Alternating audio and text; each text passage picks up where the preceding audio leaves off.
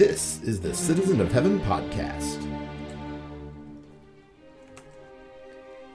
I am Hal Hammons, and I am a citizen of heaven, and I am your embedded correspondent in Satan's world.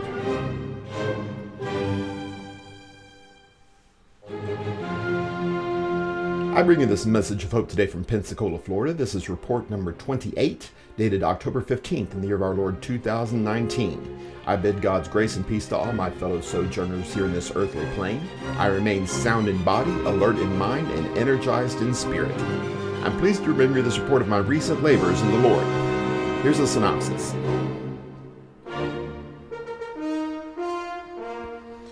I've been preaching about tolerance. We have fits tolerating pain and ill treatment in this life. Why do we find it so easy to tolerate sin? I've been reading Matthew, the first of the four gospel accounts. Matthew is all about the kingdom of heaven, and it's like no kingdom you've ever seen before. I've been hearing about the 1619 Project and the role slavery has played in creating the America we know today. Is Jesus the problem? Is Jesus the solution? I say none of the above. I've been playing Riverboat, in which you farm your lands, put your produce on a boat, and sail it down the mighty Mississippi. And apparently, that makes you a racist. Are you ready? Here we go.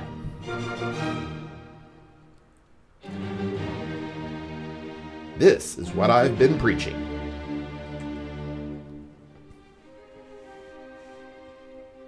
This just in. Life is hard. Life is full of pain. Life is full of suffering, indignity, ill treatment. And we as God's children are not exempt from this. In fact, oftentimes we are singled out for it.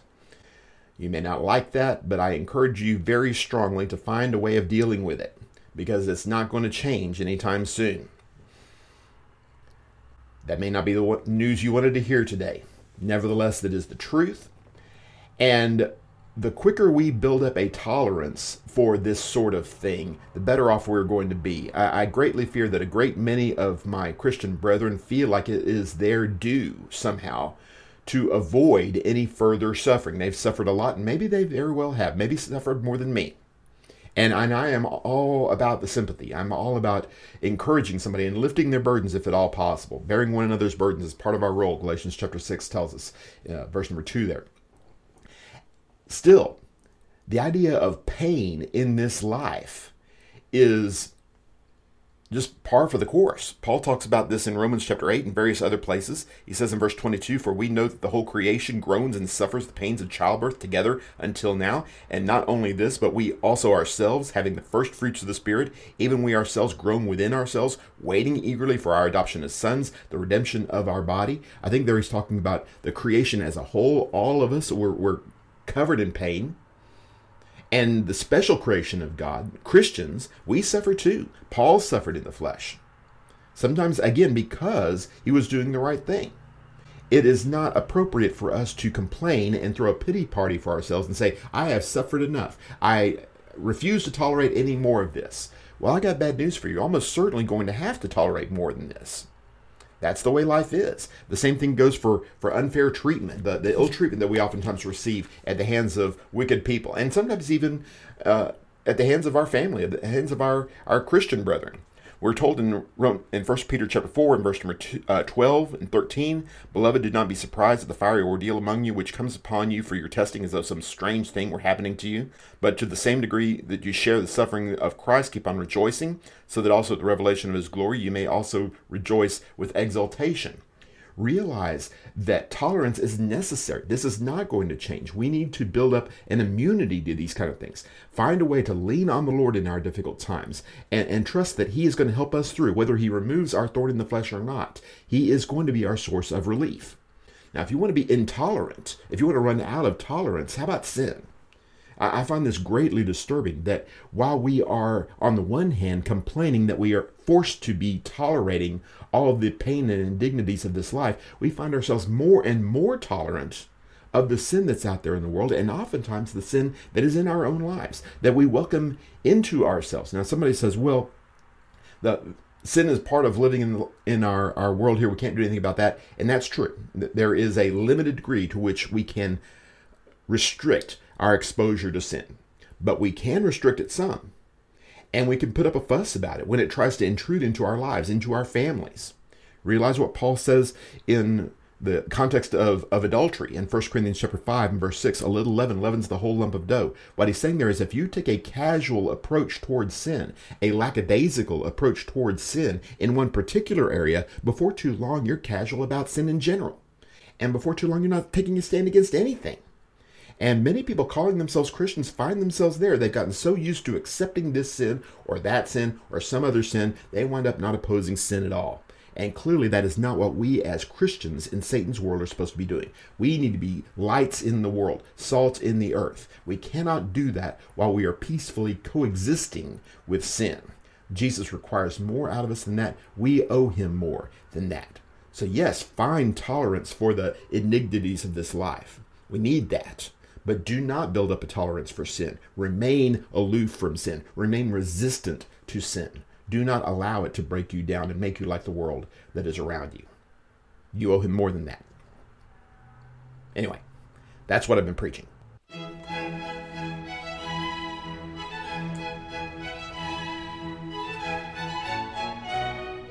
This is what I've been reading. So imagine you are a Jew in the first century, and you are eagerly awaiting the kingdom of heaven. And you hear about this great teacher, this prophet, this man of God, who is wandering all over the place, doing miracles and performing signs and teaching these amazing things. And you think perhaps this is the Messiah. All your friends seem to think that he is. And you hear that he is gathering his followers for a big sermon, and you gather yourself together and you leave whatever you're doing and you go hear him. And he's up on a mountaintop and he's going to be teaching, and you're hoping that he's talking about the kingdom because you've been looking forward to this your entire life. Your parents, your grandparents, your great-grandparents. This is all you've ever wanted. The kingdom to be reestablished in Israel. For the son of David to take the throne and to establish Israel in the place where it belonged. And the great teacher gets up in front of you, and there's a hush that comes over the crowd, and you're ready to hear him listen, to hear him preach. And he says, you know what it's like when you're a farmer and you grab a bag of seed and you go out into the field and you throw the seed into the field, and some of it lands on the walkway and some of it lands on the rocky soil where it can't really grow very much, and some of it lands in the weeds and it gets choked out and doesn't really produce much, and then some of it lands in the good prepared soil and there it produces a great deal. The kingdom's like that. And you think, what? The kingdom's like what? And he tries again. It's like, you're a fisherman, like my friend Peter over there. He throws a big net into the sea, and he pulls a whole bunch of fish up on the deck, and some of them are good fish and some of them are bad fish. And he keeps all the good fish and puts them in jars, and he throws away all the bad fish. The kingdom's like that. And you're thinking, what kingdom? Where's the talk about armies? Where's the talk about politics? Where's the talk about armed resistance? Looking for him to be more of a zealot type person. One of his company is supposedly a zealot. Simon Zelotes is one of these fellows. Surely Jesus is going to be more like that if he's going to be an actual king for this kingdom of heaven. But no, evidently not. He goes on to tell Pilate, of course, the morning of his crucifixion, my kingdom is not of this world. He tried to say the same thing to his disciples, to his followers. Nobody seemed to believe him. We still struggle believing him. We still look for some kind of social good, some kind of political good, some kind of accomplishment in this life. Not a kingdom of heaven, but a kingdom of earth.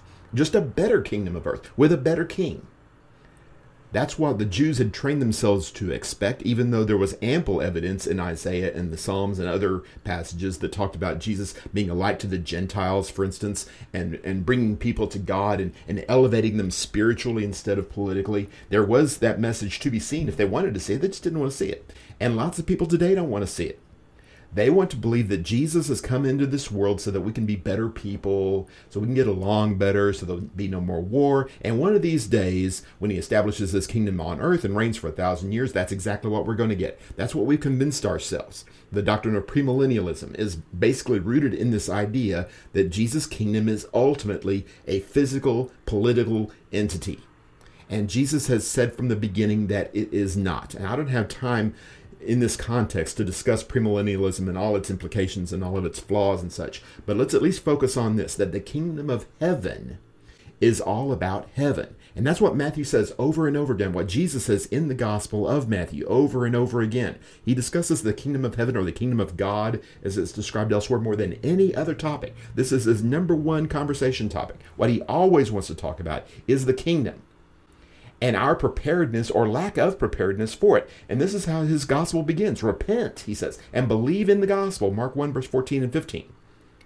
This gospel requires you to acknowledge that you are not good enough for the gospel. You're not good enough for the kingdom. You have to repent. You have to change. He touches on this on the Sermon on the Mount in Matthew chapter 5 and verse number 19 and 20. He talks about the whoever then annuls one of the least of these commandments and teaches others to do the same shall be called least in the kingdom of heaven. But whoever keeps them and teaches them, he shall be called great in the kingdom of heaven. For I say to you that unless your righteousness surpasses that of the scribes and Pharisees, you will not enter the kingdom of heaven. This is not what they were expecting. They were expecting a political discussion, and we continue to expect a political discussion. And Jesus just does not play that game. Over and over again, it's about the state of your soul. It's about the state of your heart. Have you given yourself over to God? Have you given yourself over to his message, his plan for your life? It's not an easy thing to do necessarily. It's not intuitive. We would prefer the other perhaps, but if we are true disciples of Jesus Christ, if we truly believe in him, then we're going to accept his kingdom as he presents it, not our vision of the kingdom, but what he is presenting to us. And if we can be a partaker of that kingdom of heaven here on earth, as we submit to his will, as we accept him as our king, then we have a hope of partaking in that futuristic kingdom which is yet to come, which is not earthly either, but will be ours in heaven, in heavenly abodes. The thing that these things here on earth are only foretastes of. Lord, hasten that day. Anyway, that's what I've been reading.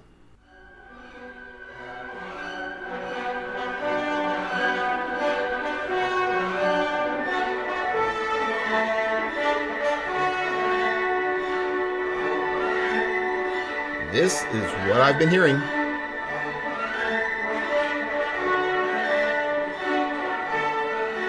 The 1619 Project is devoted to the prospect that we are a product of what our ancestors, including our African ancestors, produced on these shores. 1619 was the first time, at least as far as we can tell, that Africans came to America. The presumption is they are slaves. There's no evidence specifically that they were, but that's the assumption. That very well may be true. And regardless of the state of those 20 souls, it's certainly true that before too long, Africans were being imported to these shores and being put to work against their will,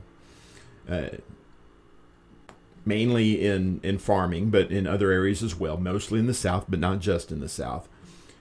And because Africans helped build this nation the way that it came to be, the assumption is that we owe this tremendous debt to Africans, and they were here against their will, and so therefore the white people are the bad guys and the black people are the good guys. It's more complicated than that, obviously. But that is the crux of the 1619 Project concept.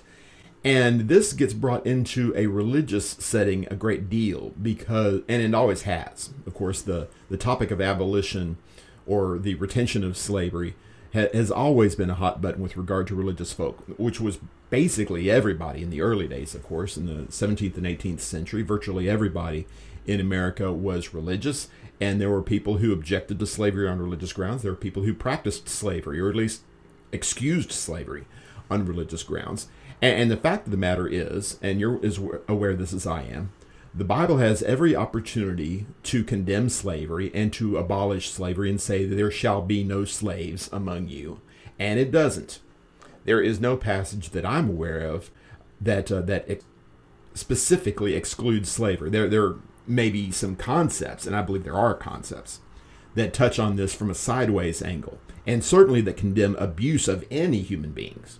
Love your neighbor as yourself has no color, regardless of your status, regardless of who you happen to be in society or what your relationship is with other people. Nobody has a right to abuse another human being. And such has always been the case, by the way. Hebrew culture, Gentile culture, our culture, that's always been God's law.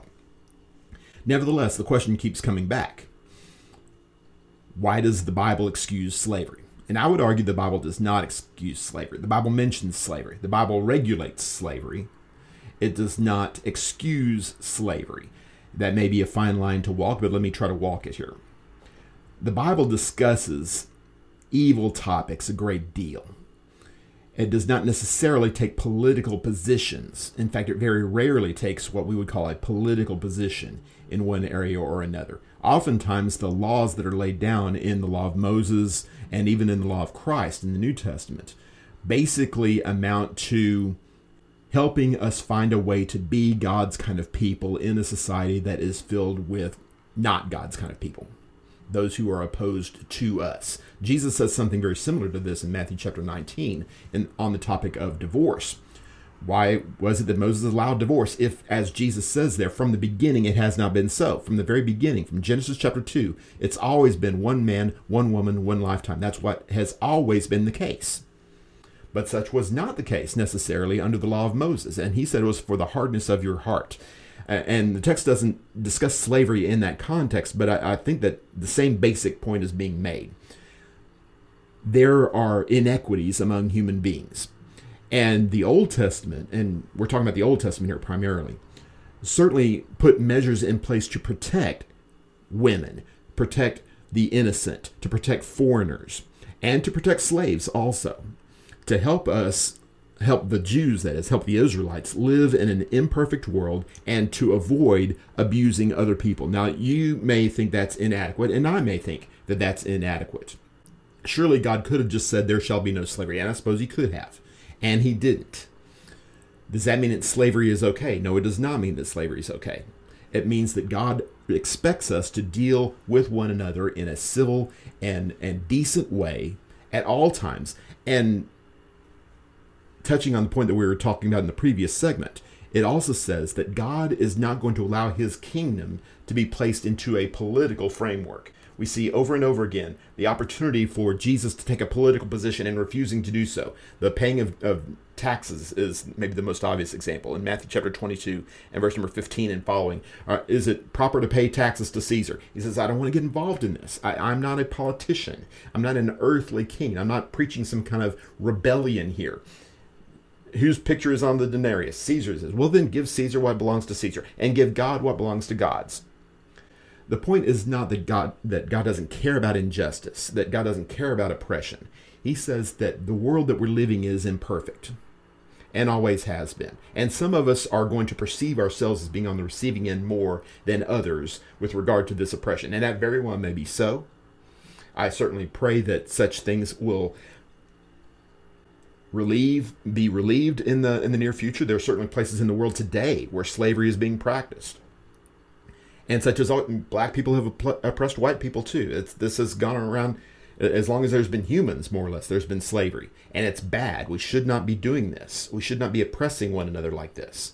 But more important than working some kind of carnal, some kind of political reality in the world around us, what Jesus calls us to is peace.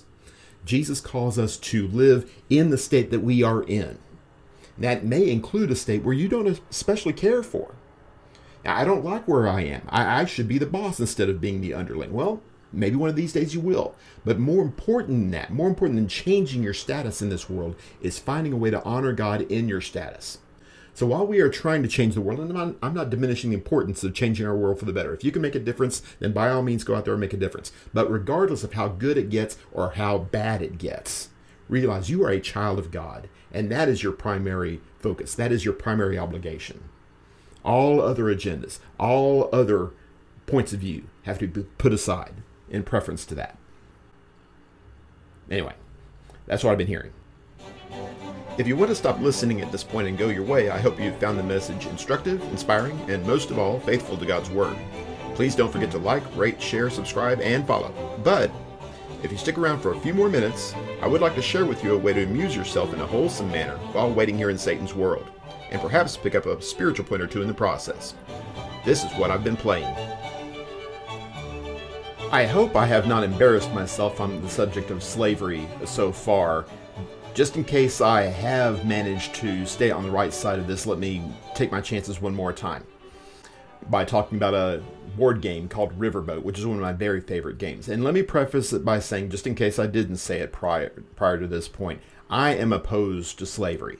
I think slavery is a bad thing. I think slavery was a bad thing. And I think it's an embarrassment to human society that was ever the case. And it's certainly an embarrassment now. And I think that maybe if we were about the task of eliminating slavery in the present tense, and it does exist in parts of the world today, instead of trying to rehash how things should have been done 300 or 400 years ago, we might actually make the world a little bit better place. But other people seem to have a different opinion, and I guess that's okay.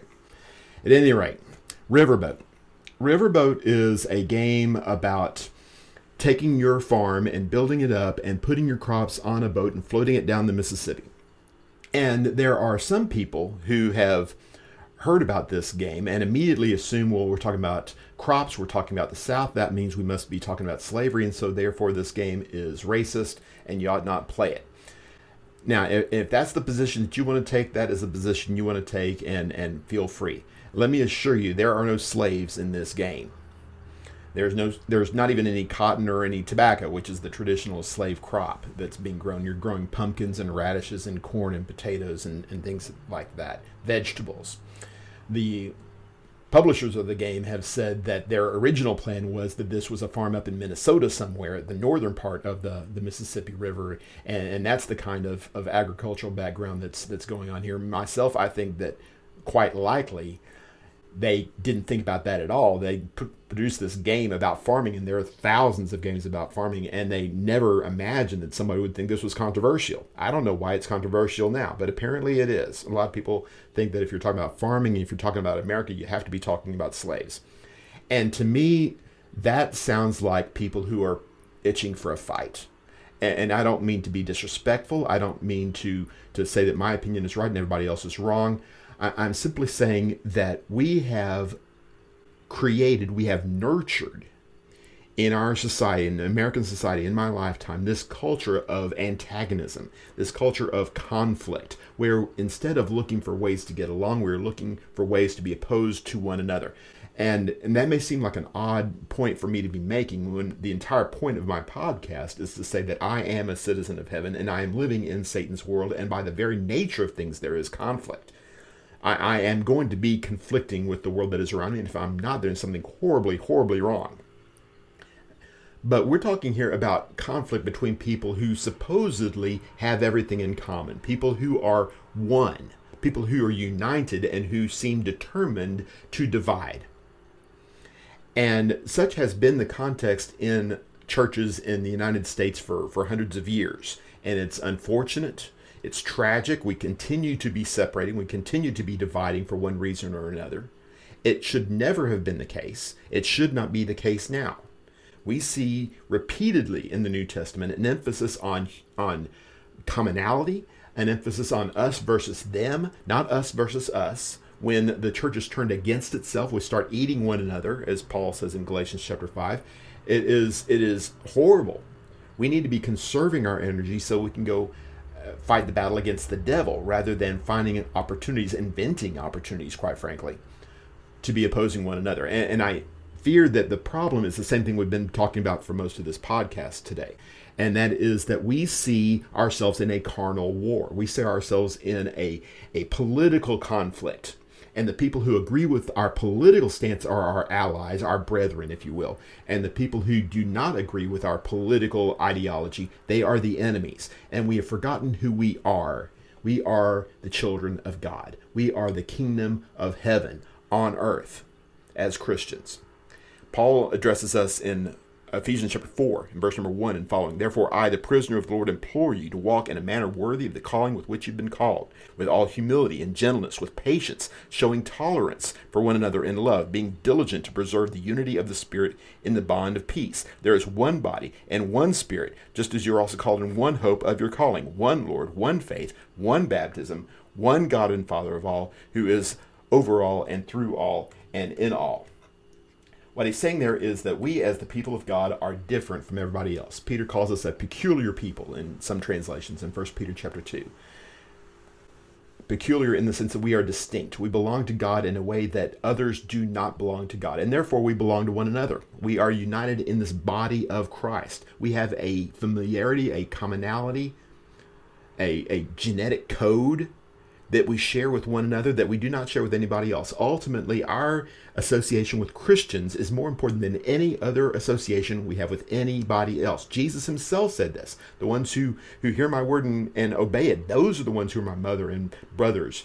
That's my family, my spiritual family. And the day that we come together as the people of God and see this commonality, see this joint faith as being the thing that links us together, that's the day that we'll be able to unite our forces in opposition to the true enemy. Our fighting is not against flesh and blood. Our fighting is against the spiritual forces of wickedness in the heavenly places, Paul tells us in Ephesians chapter 6. That's who we are. We are the people of God.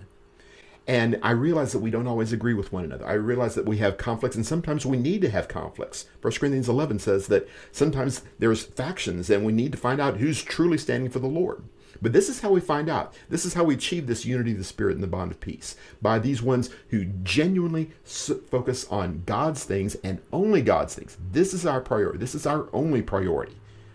If we can stand together with one another in this relationship, then we have a chance to be a united front against the real evils of the day. We may or may not make some progress with regard to the world's problems, but we have confidence, at least in this, that we can be and we will be the people of God. Anyway, that's what I've been playing. Thank you for listening to the Citizen of Heaven podcast. If you profited from your time here, I have a few requests of you. Please pray for me and for this work. We need more citizens of heaven, and our prayer is that we be part of achieving this objective.